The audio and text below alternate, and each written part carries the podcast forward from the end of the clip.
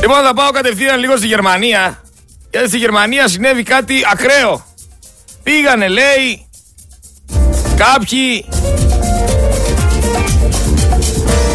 αποκεφάλισαν σε μία φάτνη την Παναγία, αποκεφάλισαν τους μάγους και βάλανε τα κεφάλια στο θείο βρέφος.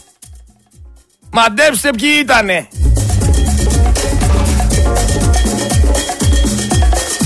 Άμα κάτσεις και σκεφτείς το προφίλ αυτών των ανθρώπων, σίγουρα θα καταλήξεις ότι ανήκουν στο Ισλάμ.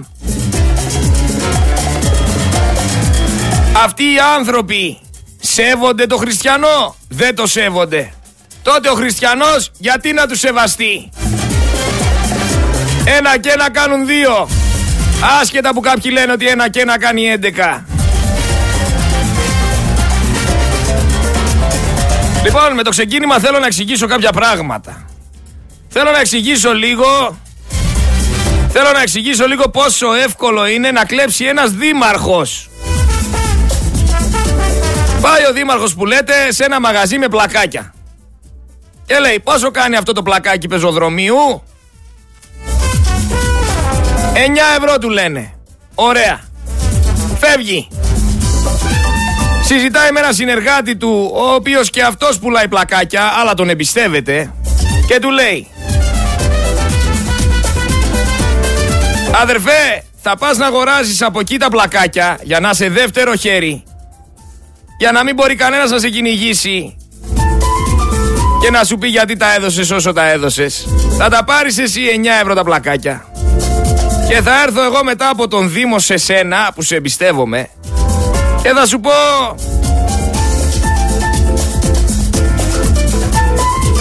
Φέρε μου για παράδειγμα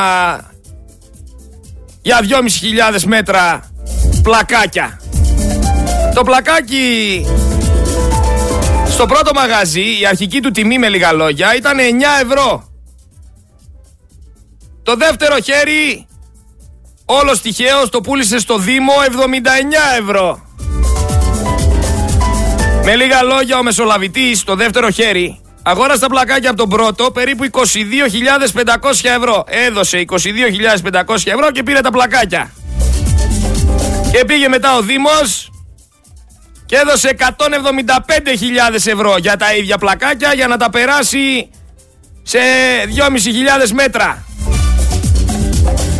Τι κατάφερε με αυτόν τον τρόπο ο Δήμος πάρα πολύ εύκολα; Γιατί δεν υπάρχει κανένας έλεγχος να πούμε. Οι μόνοι που ελέγχουν τον Δήμαρχο είναι το Δημοτικό Συμβούλιο το οποίο κατά πάσα πιθανότητα και αυτό το ταΐζει ο Δήμαρχος όχι όλους αυτούς που πρέπει. Έδωσε λοιπόν 175.000 ευρώ για τα πλακάκια και τον λέει αυτόν που είναι μεσολαβητής, το δεύτερο χέρι. Αδερφέ, από τα 175 χιλιάρικα, τα 41 χιλιάρικα είναι ΦΠΑ. Κράτα τα στο λογαριασμό σου αφού θα σου τα καταθέσω. Σου δίνω και διπλά τα λεφτά από τα οποία αγόρασες τα πλακάκια. Τα αγόρασες με, με 9 ευρώ. Θα στα αγοράσω εγώ 18. Αυτή είναι και η συμφωνία που έχουν κάνει. Οπότε με λίγα λόγια εσύ θα έχεις καθαρό κέρδος 22.500 ευρώ από το πουθενά. Μόνο και μόνο επειδή πήρες τα πλακάκια από ένα μαγαζί και τα μεταπούλησες στον Δήμο. Θέλεις, θέλω. Μένουν όμως και 100 χιλιάρικα από τα 175.000 ευρώ έτσι όπως σας τα ανέφερα. Τα οποία αυτά 100 χιλιάρικα τα επιστρέφει το δεύτερο χέρι ο μεσολαβητής κάτω από το τραπέζι στα χέρια του χύψη δημάρχου. Και δεν υπάρχει ούτε ένας σε αυτή τη χώρα που θα πάει να ελέγξει. Πόσο κοστίζει το πλακάκι και πόσο το αγοράζει ο Δήμος. Και αυτά είναι όλα όσα πρέπει να ξέρετε για την Ελλάδα. Όπως πολύ σωστά έλεγε και παλιότερα ένας ηθοποιός πολύ γνωστός σε μια ελληνική ταινία. Ακούστε εδώ πέρα τι έλεγε για να καταλάβετε πόσο επίκαιρο είναι. Α, για σταθείτε ρε παιδιά, ως εδώ και μην παρέχει. Δεν ξέρω τι τους σούρνατε πριν και με το δίκιο σας που τα σούρνατε, αλλά να πούμε και τους τραβού το δίκιο το μευτήριο έγινε. Είναι στην πλατανιά, δεν έγινε. α, ο- α, όχι κακακά. Πριν που είχατε δίκιο μαζί του τα ρίχναμε τα φάσκελα. Αλλά να είμαστε και δίκαιοι. Το μευτήριο το έκανε ο Χριστιανός. Δεν το έκανε. Ε, ναι, το έκανε, αλλά γιατί το έκανε; Για να πηγαίνουν να γίνανε γυναίκες. Γιατί θα το έκανε, για να πηγαίνουν στα καλίδε, να παίζουν πρέπα. Το έκανε για να φάει η κλίκα. Ορίστε. Να φάει η κλίκα. Φάγανε, φάγανε, φάγανε. Σας παρακαλώ, επιτρέψτε μου να το εξετάσουμε το πράγμα ψυχρέμος και αντικειμενικός. Λέτε φάγανε. Ποιος έφαγε; Πρώτος και καλύτερος ένας γκρούεζας. Γκρούεζας. Γκρούεζας. Και από κοντά όλα τα τσιράκια. Φάγανε, φάγανε, φάγανε. Όχι ρε παιδιά, όχι ρε παιδιά, δεν φάγανε. Ρε παιδιά, αυτά τα πράγματα γίνονται από το Υπουργείο. Με πιστός που εγκρίνει ο, υπουργό, ο Υπουργός. με προπολογισμού, με κονδύλια, με αποδείξει. ε, λοιπόν, μακριά που είσαι νυχτωμένος. Εσύ, όπως φαίνεται, δεν ξέρεις τι γίνεται μέσα στα Υπουργεία. Ωραία λοιπόν, εγώ δεν ξέρω. Εσύ που ξέρεις, Λεβέντη, μου πέ μου- πέ μου και εμένα για να μάθω. Λέτε φάγανε. Από πού φάγανε; Από παντού. Κύριε Τσιμέντα, θα πάρω τσιμέντα από σένα, αλλά τόσο θα γράφουν τα χαρτιά και τόσο θα εισπράξεις. Κύριε Ιδραυλίκε, τόσο θα πάρεις και τόσο θα πεις πως πήρες. Εγώ. Τι εσύ, Ένα πέρσι που το χτίζανε, ήταν κακή χρονιά. Δουλειά δεν είχα εδώ στα χτήματα και πήγα και δούλεψα εκεί κάτω. στο μευτήριο. Στο μευτήριο. Τι δουλειά έκανες δηλαδή; Πυλοφόρη, τι να κάνω, τον αρχιτέκτονα. Ε, λοιπόν, Λοιπόν, 30 μου δίνανε και για 70 με βάζανε και υπόγραφα. υπόγραφες; Ναι, και άμα φάγανε χιλιάρικα μέχρι και από μένα, βάναμε το νου σου τι ρεμούλα έγινε. Φάγανε από παντού. Φάγανε από τους τοίχους, φάγανε από τις σωλήνε, φάγανε από τα κεραμίδια, φάγανε από τα κουφώματα, φάγανε από τα τσιμέντα, φάγανε από τα πατώματα. Φάγανε, φάγανε, φάγανε. Ε, εντάξει, εντάξει ρε παιδιά, φάγανε. Φάγανε.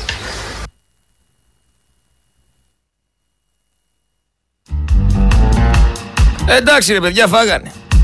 Από παντού φάγανε. Από παντού, από κεραμίδια, από σωλήνες, από πλακάκια, από παντού. Από παντού τρώνε βρε. Και ακόμα δεν έχει αλλάξει τίποτα. Και ακόμα δεν έχουν πάθει τίποτα και κανένας δεν μπορεί να τους κάνει τίποτα. Γιατί η ελληνική δικαστική εξουσία εμπλέκεται. Και το λέω ξεκάθαρα.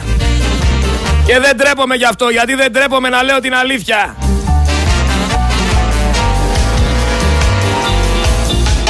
Ένα άλλο μεγάλο σκάνδαλο, γιατί τα σκάνδαλα είναι τόσο πολλά που δεν θα προλάβαινε η δικαστική εξουσία για να τους δικάσει. Αν και άμα δίκαζε κάποια συγκεκριμένα άτομα, μια χαρά θα ερχόταν εξυγίανση στην Ελλάδα. Ένα μεγάλο σκάνδαλο που πραγματοποιείται αυτή τη στιγμή είναι με τα κηλκία των αρχαιολογικών χώρων. Τι κάνουν τώρα οι μάγκες, πετάνε όλες τις επιχειρήσεις ιδιωτών από τα μέρη αυτά που ζούσαν οι οικογένειες καταστρέφουν τη λειτουργία των κηλκίων για να τα δώσουν όλα σε ένα συγκεκριμένο επιχειρηματία φίλο τους ο οποίος έχει έτσι φούρνους. Με ένα συνονόματο.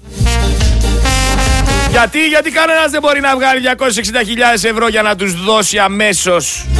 Δεν μπορούν, δεν μπορούν αυτοί οι μικροί επιχειρηματίες που έχουν αυτά τα κηλκία ούτε καν να τους δώσουν την εγγυητική το ποσό της εγγυητικής που είναι ανάλογο με το τίμημα που ζητούν αυτοί οι άνθρωποι. 260.000 ευρώ για να κρατήσεις το κηλκείο Έλα όμως που ο φίλος τους ο επιχειρηματίας που έχει τους φούρνους τους πετυχημένους ο συνονόματος ξαναλέω θα τα σκάσει. Και μπορεί να τα πάρει και πίσω. Και κάπως έτσι αλλάζουν χέρια όλα τα κηλκία των αρχαιολογικών χώρων και κάπως έτσι το ρουσφέτι σε φιλαράκια τους επιχειρηματίες συνεχίζεται. Δεν υπολογίζει κανένας φυσικά ότι κατά 30 και 40% φέτος όλα είναι πιο ακριβά. Ειδικά το χριστουγεννιάτικο τραπέζι. Τώρα θα μου πεις και τι σε νοιάζει εσένα. Πρέπει να προσαρμοστείς στην πραγματικότητα. Βγαίνει ο Μητσοτάκης και λέει ότι η ακρίβεια στα σούπερ μάρκετ δαγκώνει. Και παράλληλα νύπτει τα σχήρας του ο Πόντιος Πιλάτος. Πού είναι όμως αυτοί οι πολιτικοί που λέγανε ότι λέγανε και τώρα κάνουν διαφορετικά πράγματα. Γιατί είπαμε πλέον δεν θα λέμε στους ανθρώπους γύρω μας που κάνουν κολοτούμπες κάνεις κολοτούμπα. Θα τους λέμε είσαι ίδιος ο Άδωνης. Και βεβαίως, αν ήμασταν εμείς τα πράγματα, η απάντηση στον Αλβανό Υπουργό Εξωτερικών θα ήταν απλή, λιτή και σαφής. Αύριο θα κάναμε αυτόματη απέλαση όλων των Αλβανών από την Ελλάδα. Κλωτσιδών θα τους έδιωγνα την επόμενη μέρα. Γιατί περισσότερο από αυτούς έχουν φύγει σε άλλες χώρες της Ευρώπης, ιδιαίτερα αλβανικής καταγωγής, οι οποίοι τους δίνουν τα διπλάσια, τα διπλάσια Μαροκό. κάματα και στην Ιταλία και στην Ισπανία. Κλωτσιδόν θα τους έδιωχνα την επόμενη μέρα. Μην αρχίσετε εκεί να μας το παίζετε αντιμετανάστες και ανοίγετε τα σύνορα και διάφορα τέτοια.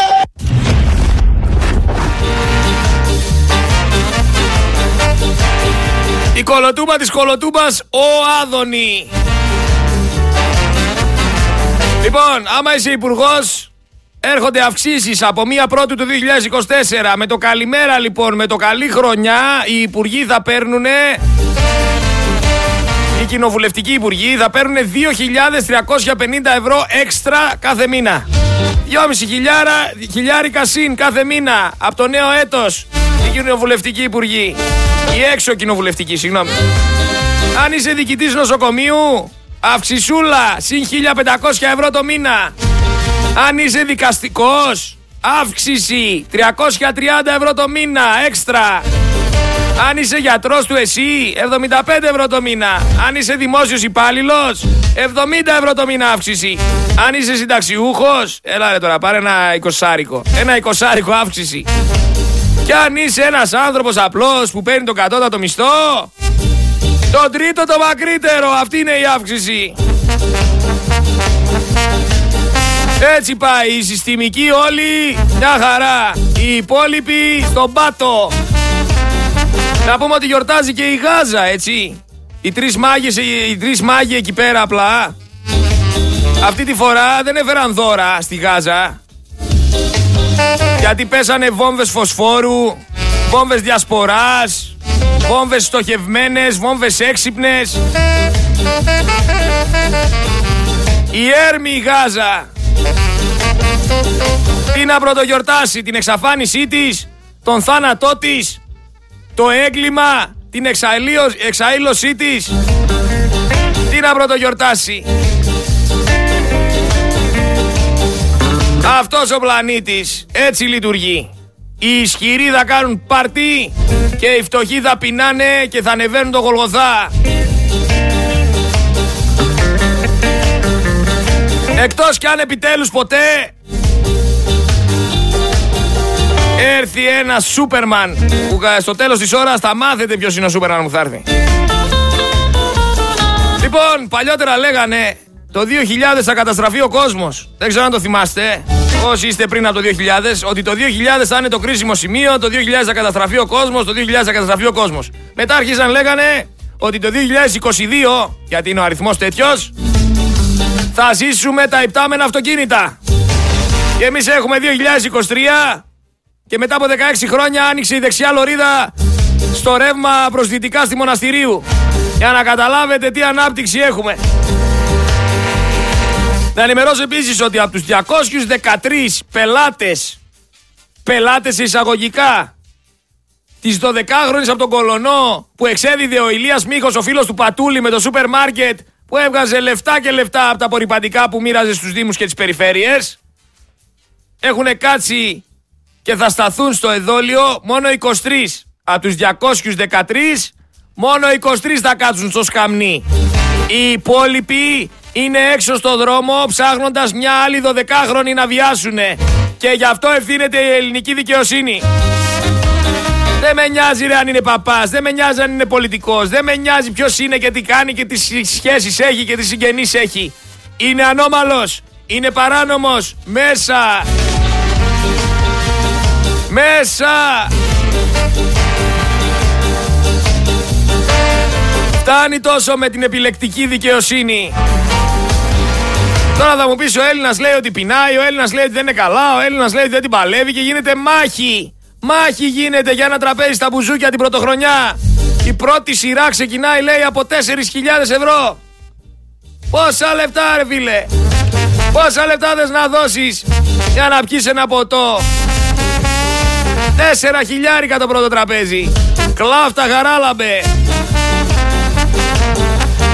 Να πούμε επίσης ότι μια είδηση η οποία κυκλοφορεί και για μένα εντάξει είναι τραγικό αυτό που συμβαίνει είναι ότι παντρεύτηκε ο Κωνσταντίνος Πλεύρης, λέει, την Τζόρτζια Σιακαβάρα. Ποια είναι αυτή, ένας θεός ξέρει. Έρε το χρήμα, έρε το πορτοφόλι, κάνει δουλειά. Να ζει, σουν. Πολυνομοσχέδιο τώρα. Άλλο πολυνομοσχέδιο το οποίο λέει ότι έχουν αυξήσεις και στους μισθούς των γενικών γραμματέων στα Υπουργεία. Έλα να τρώμε!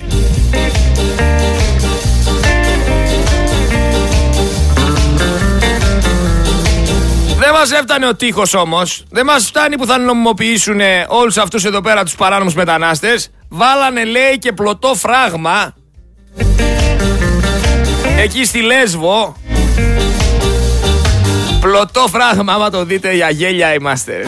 Τα σωσιβιάκια εκεί και έτσι ένα διχτάκι. Πώς βάζουν στις μονάδες, στις ηχθειοκαλλιέργειε. Βάλαν έτσι ένα πλωτό φράγμα να μην περνάνε και καλά οι βάρκοι. Για κλάματα είμαστε. Αλλά τι ανησυχείτε, βγάλανε προσφορές. Το ουίσκι από 20,90 πλέον θα κάνει 20,90.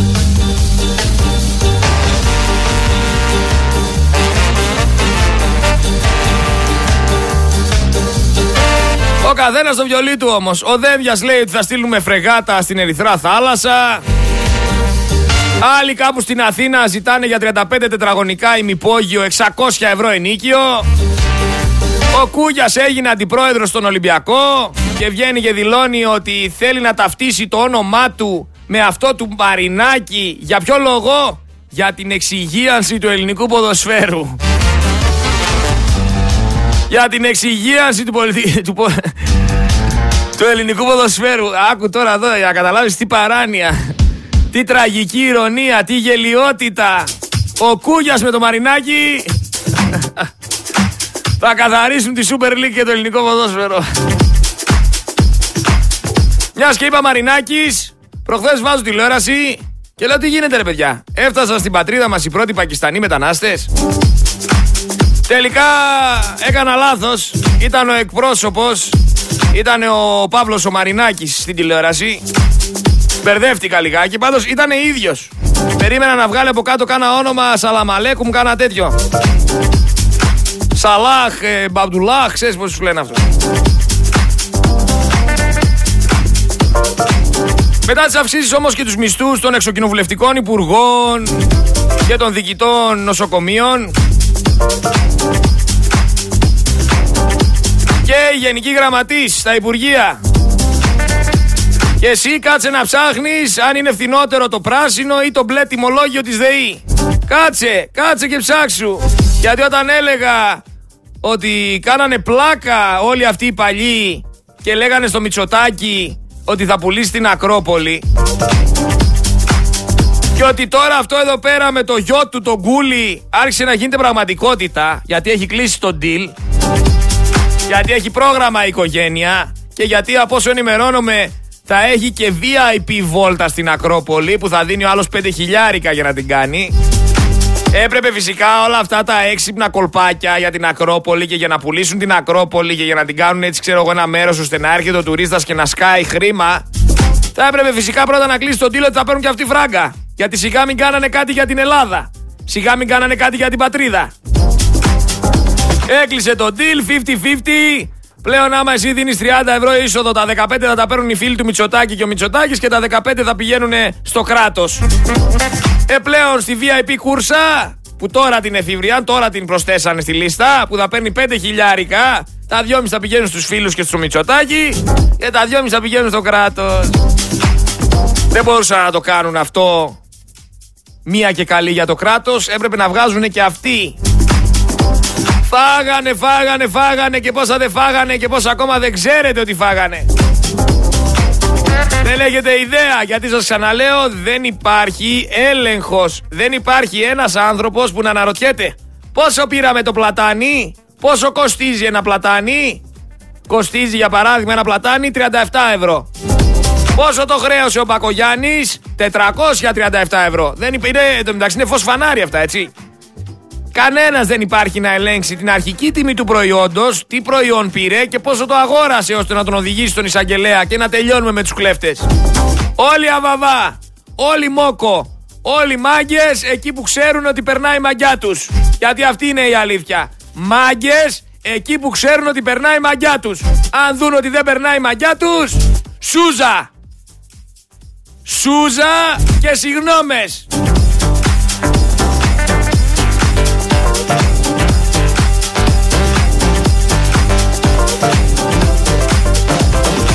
Παίζει κανένας άνθρωπος νοήμων εκεί πέρα έξω από αυτό το πλανήτη να μην βλέπει ότι υπάρχουν συγκεκριμένες τροπολογίες και συγκεκριμένα νομοσχέδια για να πραγματοποιήσουν αυτό που θέλουν να πραγματοποιήσουν.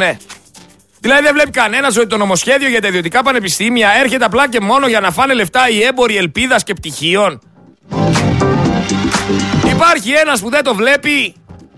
Άμα δεν υπάρχει ένας που δεν το βλέπει, σίγουρα θα υπάρχει ένας εισαγγελέας που το βλέπει και δεν κάνει κάτι. Γιατί δεν κάνεις κάτι ρε εισαγγελέα; Θες να βγεις εδώ στον Focus FM 103 και 6 κόντρα στο σύστημα 1 με 4 με το Σερέτη Γρηγόρη να μας πεις; Δεν θέλεις, φοβάσαι. Σφίγγει τον Γκρόβερ. Δεν θέλεις να μπλεχτείς, δεν θέλεις να μιλήσεις, γιατί εγώ βρίσκω τείχο. Μου λέει ο άλλος, έλα εδώ ρε φίλε, γιατί δεν βγάζεις, λέει έναν εισαγγελέα. Γιατί δεν βγάζεις ένα αστυνομικό με τα ηλίκη. Γιατί δεν βγάζεις ένα δικαστή. Γιατί δεν βγάζεις ένα. Γιατί βγαίνουνε, βρε κομπάρσε. Βγαίνουνε. Εγώ εδώ είμαι, ανοιχτά τηλέφωνα έχω. Τους παίρνω τηλέφωνο, θα βγείτε και μου λένε δεν γίνεται να μιλήσουμε λόγω της θέσης μας, λόγω του ότι δεν μπορούμε να πούμε πολλά. Ο άλλος φοβάται, ο άλλος δεν νιώθει ανασφάλεια, δεν ξέρει τι θα γίνει μετά αν θα χάσει τη θέση του. Και όχι τίποτα, αντί για να πάρω τα βάλει με αυτούς όλους και να τους πει: Ελά εδώ ρε, γιατί δεν μιλάς; Γιατί δεν λες την αλήθεια, έρχεται σε μένα, μου τα κάνεις σουρέκια γιατί δεν τους βγάζεις; Μα δεν βγαίνουνε. Δεν βγαίνουνε, φοβούνται, μην χάσουν τη θεσούλα τους. Και γι' αυτό δεν μιλάνε γενικά όλοι. Με όλο αυτό που συμβαίνει. Και γι' αυτό συνεχίζει να υπάρχει αυτό το φαγοπότη. Και γι' αυτό συνεχίζει ο χύψη Δημαρχάκος, γιατί Δημαρχάκος είναι, να τρώει εκατομμύρια από τον ελληνικό λαό. Είναι δυνατόν φως φανάρι, να έχεις παραστατικά, να έχεις στοιχεία, να πηγαίνεις στη δικαιοσύνη, να λες, έλα εδώ. Ο Δήμαρχος πήρε 9 ευρώ, 9 ευρώ κοστίζει αυτό το πλακάκι στην αγορά και εδώ πέρα ο Δήμος το χρεώνει 79. Καταλαβαίνεις τι λέμε και δεν το κάνει αυτό για 100 μέτρα, το κάνει για 2,5 χιλιόμετρα. Για 2,5 χιλιόμετρα 79 ευρώ πλακάκια. Ανά τετραγωνικό μέτρο 175.000 ευρώ. Τσίτσι μίτσι κότσι με το μεσολαβητή. Πάρε το ΦΠΑ πίσω, πάρε και διπλά αυτά που έδωσες και είμαστε εντάξει. Τα υπόλοιπα μου τα φέρεις κάτω το τραπέζι. Και κάναμε και οι δύο τη δουλίτσα μας. Ο ένας έβγαλε 22.500 μέσα σε μία μέρα και ο άλλος έβγαλε 100 χιλιάρικα μέσα σε μία μέρα. Και ο Έλληνας πολίτης παλεύει κάθε μήνα για 700 ευρώ, ρε χαϊβάνια και το χειροκροτάτε το δήμαρχο και του λέτε μπράβο και κάνει έργα. Γιατί κάνει έργα βρε βλάχο. Για να φάει χρήμα κάνει έργα καραγκιόζη. Αλλά πας και τρίβεσαι κάτω από το φουστάνι του, πας και πάρεις και εσύ κανένα φράγκο. Αυτή είναι η αλήθεια. Γι' αυτό είστε σαλιάριδες. Γι' αυτό είστε ξεφτυλισμένοι και γι' αυτό σας βρίζω μέρα νύχτα. Σας βρίζω μέρα νύχτα γιατί ταξίζετε. Γιατί προσκυνάτε για να πάρετε κανένα φράγκο προσκυνάτε για να γίνετε μεσολαβητές και ξεχνάτε ότι είστε συνένοχοι, παράνομοι, κλέφτες πάνω στις πλάτες αλωνών. Γι' αυτό είστε ξεφτύλες, όλοι. Όλοι ξεφτύλες, όλοι για τη μαρμίτα. Και οι δικαστές και οι εισαγγελείς που δεν κάνουν τίποτα. Και η ελληνική αστυνομία που αν δεν πάρει εντολή από πάνω δεν κάνει τίποτα. Ο στρατός άστο στο καψιμί. Και κάθομαι εδώ, εδώ εγώ καρίζω, αφήνω τη φωνή μου, να λέω την αλήθεια για να βγει ο κύριος Παπάρογλου να μου πει γιατί δεν καλείς ένα στην εκπομπή σου.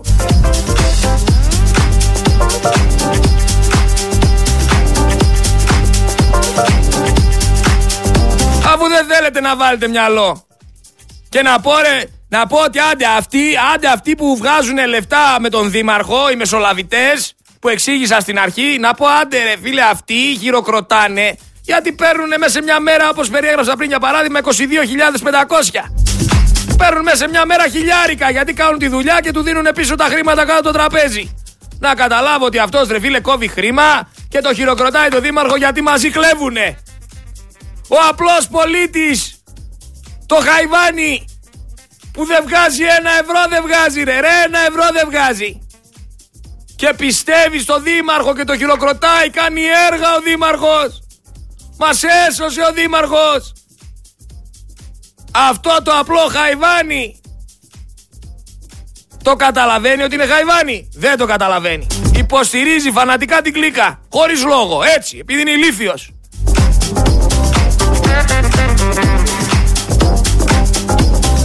Είναι για να τρελαίνεσαι. Είναι για να τρελαίνεσαι.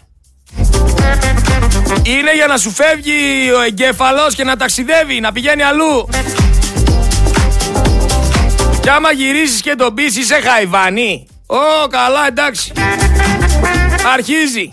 Εσύ είσαι φασίστας, είσαι αναρχικός, είσαι το ένα, γι' αυτό τα λες αυτά που λες. Θες να γίνεις βουλευτής, θες να, να, θες να θα κατεβείς σε 10 χρόνια για δήμαρχος; Ε, δεν μπορείς να φανταστείς τι κατεβάζει το μυαλό τους. Όχι ρε αδερφέ, σου λέω απλά την αλήθεια. Είσαι γαϊβάνι. Είσαι γαϊβάνι γιατί χειροκροτάς αυτούς που σε κατακλέβουνε. Όχι. Θαυμάζεις το, τον Λένιν, θαυμάζεις τον Χίτλερ, αρχίζεις τα δικά τους παράνοιές τους. Γιατί τον θίξαμε, επειδή του είπαμε την αλήθεια. Άμα δεν αντέχετε την αλήθεια. Σπίτι για ύπνο. Χαϊβάνια, ε χαϊβάνια που τους βάλανε τώρα στην Εξεταστική Επιτροπή τους άλλους να δώσουν απαντήσεις και ο ένας έλεγε δεν θυμάμαι, δεν ξέρω, δεν είναι αρμοδιότητά μου, δεν είμαι εγώ υπεύθυνος, δεν θυμάμαι. Δεν είναι υποχρέωσή μου λέει να θυμάμαι. Απέναντι τώρα στην Εξεταστική Επιτροπή δεν είναι υποχρέωσή μου να θυμάμαι. Πόσα δισεκατομμύρια φάγανε για, το, για τους σιδηροδρόμους; Δεν είναι υποχρέωσή μου να θυμάμαι. Άκου απαντήσεις που δίνουνε. Κανονικά αυτόν έπρεπε να το πιάσεις από το σβερκάδι να το πετάξεις μέσα σε κάνα κελάκι, να, κατα... να κατασχεθεί η περιουσία του όλη, εφόσον δεν δίνει απαντήσεις, για να δούμε μετά αν θα μιλήσει. Και μαζί με αυτόν και ο υπουργός εκείνης της εποχής που έγινε το ατύχημα, ας τους προηγούμενους όλους. Ας τους. Να πάνε εκεί που είναι να πάνε. Να τους κρίνει ο Θεός. Ποιος ήταν ο τελευταίος; Ποιος ήταν εν ενεργεία υπουργός την ώρα που έγινε το δυστύχημα; Εμένα δεν με νοιάζει τι κάναν όλοι οι άλλοι. Αλήθεια σας λέω, δεν με νοιάζει. Και αυτοί οι εγκληματίες είναι, αλλά δεν με νοιάζει. Στην τετρα... τετραετία τη δική σου ανέλαβες εσύ που ήσουν υπουργός. Γιατί φίλε μου δεν έλεγξες αν υπάρχει τηλεδιοίκηση; Γιατί έβγαινες στη Βουλή και έλεγες για ασφάλεια; Δεν έπρεπε να ενημερώσει ότι δεν υπάρχει τηλεδιοίκηση. Δεν έπρεπε να, να ενημερώσει ότι δεν υπάρχει σηματοδότηση. Δεν έπρεπε να σταματήσουν τα τρένα να πηγαίνουν έρχονται αν δεν ήταν οι ζωές των ανθρώπων κάτω από τις συνθήκες που προβλέπει η Ευρωπαϊκή Ένωση να είναι ο σιδηρόδρομος. Δεν το έκανες, φταίς εσύ που ανέλαβες. Μέσα φυλακή, κατευθείαν. Τι πάει να πει είναι γερός τέλεχος της Νέας Δημοκρατίας και χρόνια και έχει οικογένεια που ήταν πρωθυπουργοί και έχει συγκεκριμένο επίθετο. Καλά για τα χαϊβάνια στις αίρες δεν έχω να πω κάτι. Άστο. Άστο που το ξαναβγάλανε με 22.000 ψήφους. Άστο. Τι να πεις. Τι να πεις. Έμα στα χέρια του έχει και το ψηφίζουνε. Τι να πεις. Σκέφτηκαν από αυτούς τους 20.000 κανένας τις οικογένειες που, που ντύθηκαν στα μαύρα; Σκέφτηκε κανένας τα λόγια αυτού του πατέρα που είχε τις δίδυμες κόρες μέσα; Και περιέγραφε και έλεγε ότι φέτος και η ανιψιά του μέσα, όχι μόνο οι δίδυμες κόρες του, και η ανιψιά του μέσα, ότι φέτος είναι στο σπίτι και δεν είναι τα παιδιά του και δεν είναι ανιψιά του και είναι μόνοι τους με ένα χριστουγεννιάτικο δέντρο. Μόνοι τους στο τραπέζι. Επειδή ένα λαμόγιο, ένας κλέφτης δεν έκανε τη δουλειά του και δεν καταδικάζεται επειδή ανοίξε μια ελίτ. Τι να το πεις αυτό τον πατέρα ρε, εσύ χαϊβάνι από τις αίρες που πήγες ψήφισες τον ίδιο άνθρωπο; Τι να το πεις; Ξεφτυλισμένε.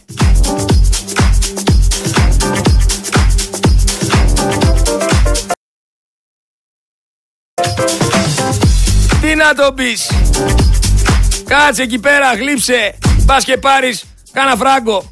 Γι' αυτό είσαι καλός μόνο. Πλεκόστομα, ε, πλεκόστομα. Αφού Χριστούγεννα έρχονται θα, θα, θα σας στολίσω, κανονικότατα θα σας στολίσω.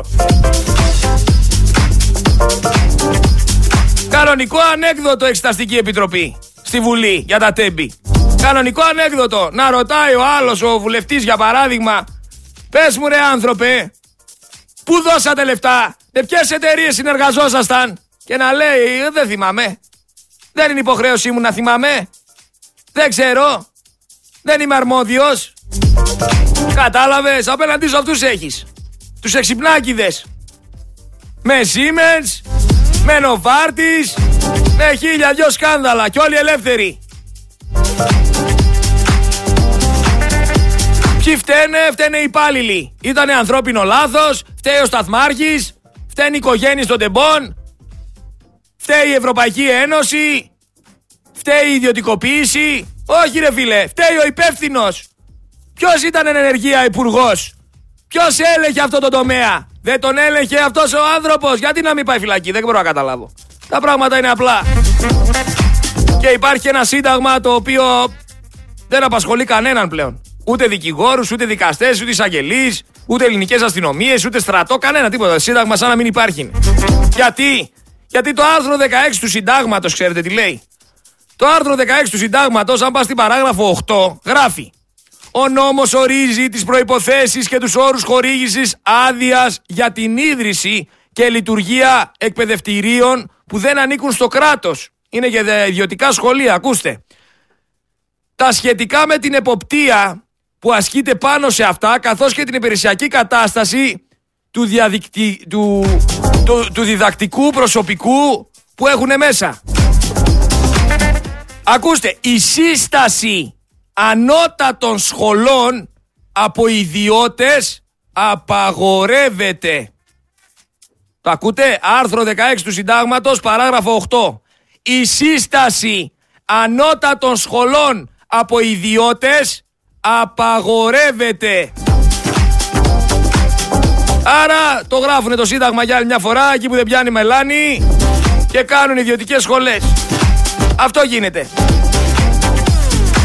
Τώρα θα μου πεις αυτοί που λέγανε να μείνουν οι Πακιστανοί, οι Αφγανοί, όλοι αυτοί στη χώρα τους να πολεμήσουν. Οι Σύριοι και πάει λέγοντας, τώρα λένε να έρθουν στη χώρα μας να μαζέψουν ελιές. Τι να κάτσει να συζητήσεις.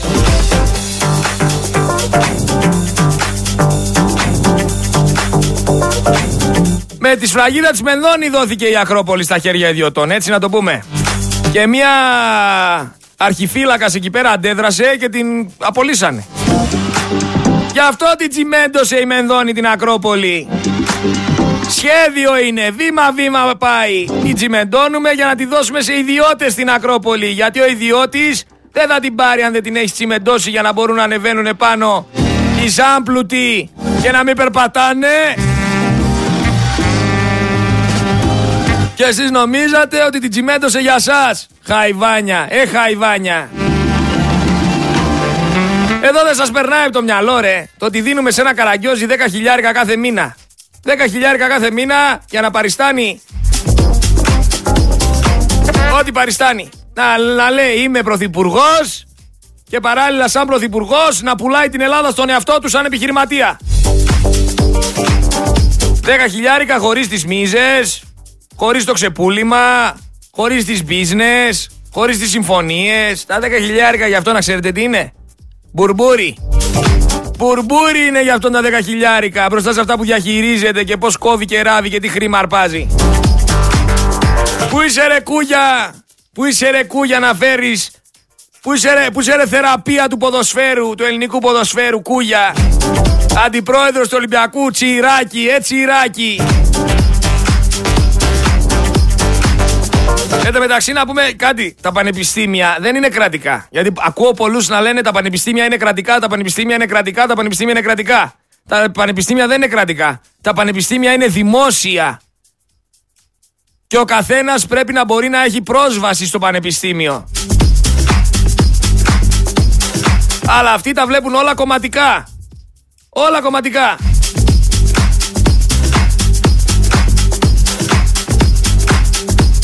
Αλλά σας τα έλεγε ο Άδωνης. Αν δεν εκλεγούν οι δικοί μας δήμαρχοι, έλεγε, εμείς θα είμαστε εδώ για να κάνουμε τη ζωή τους δύσκολη. Σε όσους δημάρχους εκλεχθούν. Με λίγα λόγια, τους απειλούσε ότι αν βγει δήμαρχος, ο οποίος δεν θα είναι της Νέας Δημοκρατίας, δεν θα πέσει φράγκο, δεν θα γίνουν έργα για να μην υπάρξουν μίζες εκτός κλίκας. Και η κυβέρνηση καθεστώς πέρασε και μια τροπολογία στην Αθήνα που μεταβιβάζει όλη τη δικαιοδοσία της ανάπλασης ΑΕ σε αυτή.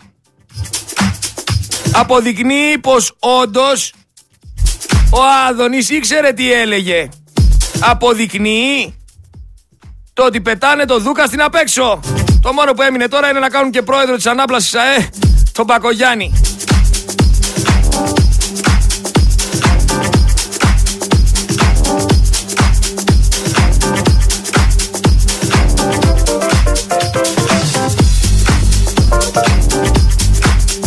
Αλλά δεν γίνεται όλοι να σπουδάζουν από ό,τι φαίνεται.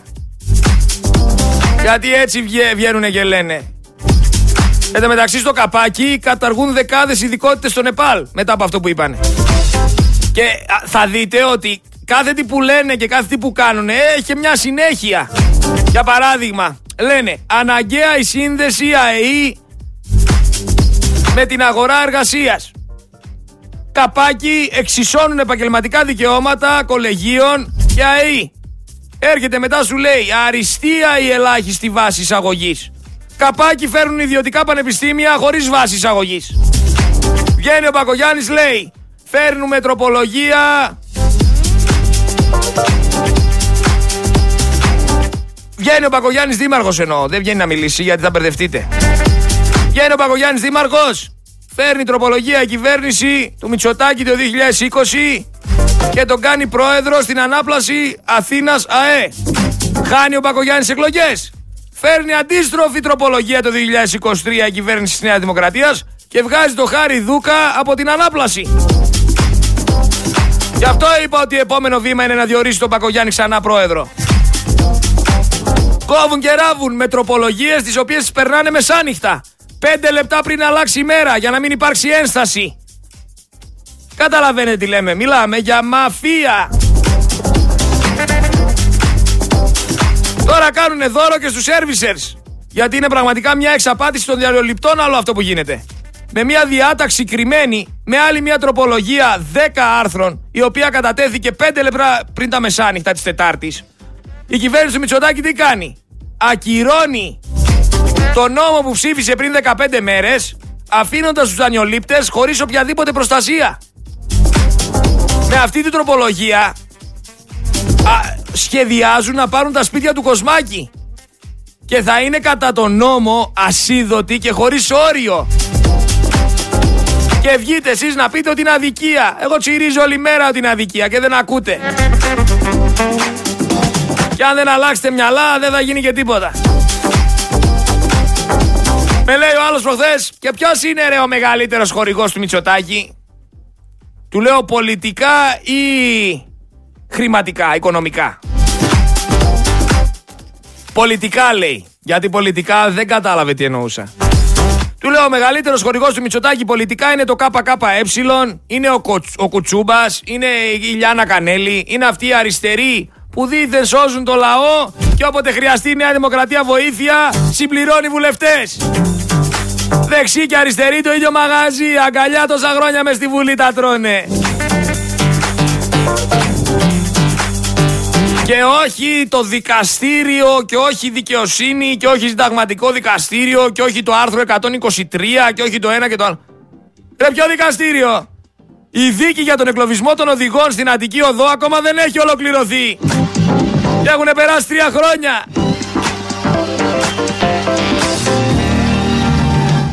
Και για να ξέρετε, στα 7 με 8 χρόνια παραγράφεται κιόλας. Και εκεί το πάνε από ό,τι φαίνεται. Αναβολή στην αναβολή, αρχιοθέτηση στην αρχιοθέτηση. Ξέρεις πόσες υποθέσεις έχουν φάει άκυρο; Σοβαρές υποθέσεις. Αλλά καταλαβαίνεις και ότι οι Σιριζέοι, που δεν είναι καλύτεροι από τη Νέα Δημοκρατία, σε καμιά περίπτωση, είναι τόσο παρτάκιδες που δεν ασχολούνται με όλα αυτά που περιγράφω. Δεν ασχολούνται με τη διαφθορά, ασχολούνται με τον Κασελάκη ακόμα και με τους 11 που φύγαν από το ΣΥΡΙΖΑ και όχι ο Τσίπρας την είχε καλύτερη και όχι ο Σκουρλέτης και όχι ο Πολάκης και όχι ο Παπάς. Τι κάναν όλοι αυτοί για την Ελλάδα; Τίποτα απολύτως. Μαλώνουν μεταξύ τους. Ποιος θα είναι αρχηγός, ποιος θα διαχειρίζεται το χρήμα. Ρε ούστα από εδώ, κοπρόσκυλα όλοι μαζί. Ε, κοπρόσκυλα. Κοροϊδεύετε τον ελληνικό λαό.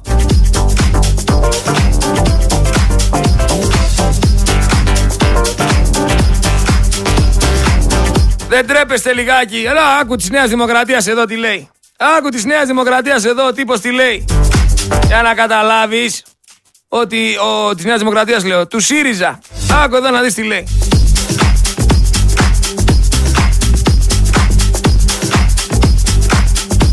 Κάνε μου τη χάρη τώρα. Έλα. Έλα κάνε μου τη χάρη. Έλα. Έλα, άιντε. Πάμε. Θέλω να είμαι απόλυτα ειλικρινής απέναντι στον ελληνικό λαό.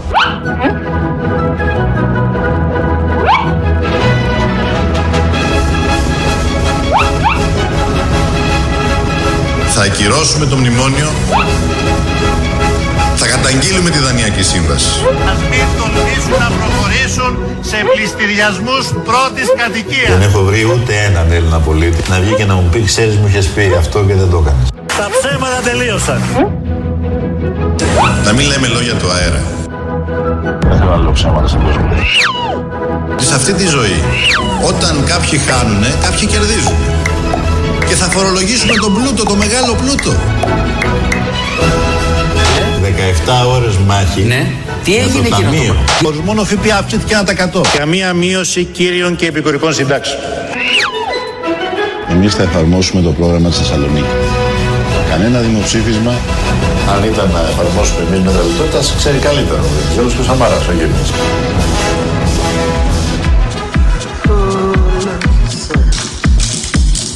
Παπατζίδες σας τον παρουσιάσανε σαν ηγέτη, τον επιτρέψανε τα λαμόγια, η ελίτ να βγει μπροστά τέσσερα χρόνια να αναλάβει το μακεδονικό για να μπορούν να σας το παίζουν πατριώτες οι άλλοι. Χαϊβανάκος δεν ήξερε τι έκανε και τώρα μερικοί λένε ότι είναι και ήρωας. Είναι και ήρωας ο Τσίπρας λένε μερικοί θέλω να κλάψω, πώς να σας το εξηγήσω.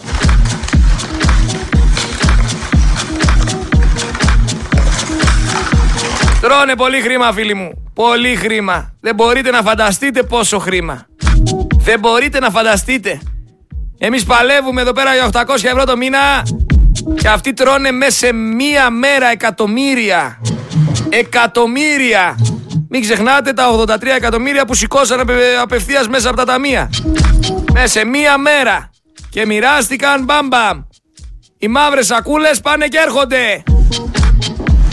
Πάρε παράδειγμα την Καηλή. Η οποία είναι ελεύθερη φυσικά. Και αυτό είναι το θέμα. Ότι όλοι αυτοί κάνουν ό,τι κάνουνε. Και έχουν και το ακαταδίωκτο. Δεν μπορείς να, να τους πας στα δικαστήρια γιατί είναι υπουργοί, γιατί είναι τραπεζίτες, γιατί είναι στελέχοι του κόμματος. Εδώ ρε στην Αράγοβα δεν μπορείτε να πάτε έναν που έχει απλά κονέ. Να πάτε το ίδιο το κονέ στο δικαστήριο. Εδώ στην Αράγοβα άλλος έχει ένα συγγενή ο οποίος είναι με, με τη Νέα Δημοκρατία και δεν μπορείτε να τον πάτε ρε φίλε στα δικαστήρια. Το συγγενή. Θα πάτε τον ίδιο. Ξυπνήστε ρε. Έχουμε μπλέξει. Δεν το καταλαβαίνετε. Μην το παίζετε ιστορία. Εν τω μεταξύ μια πολύ ωραία συμβουλή που μου είχε δώσει κάποτε ένας φίλος. Γιατί μην βλέπεις το ραδιόφωνο που μιλάω. Γενικά στη ζωή μου κάθομαι και ακούω. Μου είχε πει μην δέχεσαι συμβουλές από ανθρώπους οι οποίοι δεν έχουν καταφέρει κάτι πάνω στον τομέα που δίνουν συμβουλές. Με λίγα λόγια, δεν μπορείς να δέχεσαι συμβουλές για το τι αμάξι πρέπει να πάρεις από έναν άνθρωπο ο οποίος δεν είχε ποτέ το αμάξι και δεν έχει καμία σχέση με τα αμάξια. Γιατί στην Ελλάδα όλοι έχουν άποψη για όλα. Θα πάρεις άποψη για το τι αμάξι θα πάρεις, για παράδειγμα λέω, από έναν άνθρωπο που ασχολείται με τα αυτοκίνητα, που είναι μηχανικός για παράδειγμα, που έχει αλλάξει 100 αμάξια και πάει λέγοντας. Εσείς που έχετε για υπουργό, είχατε για υπουργό υγείας τον Άδωνη, για υπουργό δικαιοσύνης τώρα έχετε το Φλωρίδη. Και για υπουργό εργασίας έχετε τον Άδωνη. Ο Άδωνης έχει περάσει από όλα τα υπουργεία. Σχεδόν από όλα τα υπουργεία έχει περάσει. Μπαίνει, καθαρίζει, βγαίνει. Μπαίνει, στρώνει την κατάσταση, τα μοιράζει, αρπάζει. Γεια σας, επόμενο. Ξεκλήρισμα υπουργείων. Καθάρισμα κανονικό, δεν θα μείνει τίποτα όρθιο. Μπαίνει, Αφήνει μόνο τα πλακάκια κάτω τους σοβάδες και αυτοί οι σοβάδες ξημένοι έχει αρπάξει ό,τι έχει αρπάξει από του σοβά. Πόμολο δεν αφήνει στην πόρτα, βγαίνει το επόμενο. Είναι λες και προσπαθούμε να καθαρίσουμε ένα κτίριο, να, να, μείνουν, να μην είναι εγκατελειμμένο το κτίριο. Το κτίριο το οποίο ονομάζεται Ελλάδα. Not even about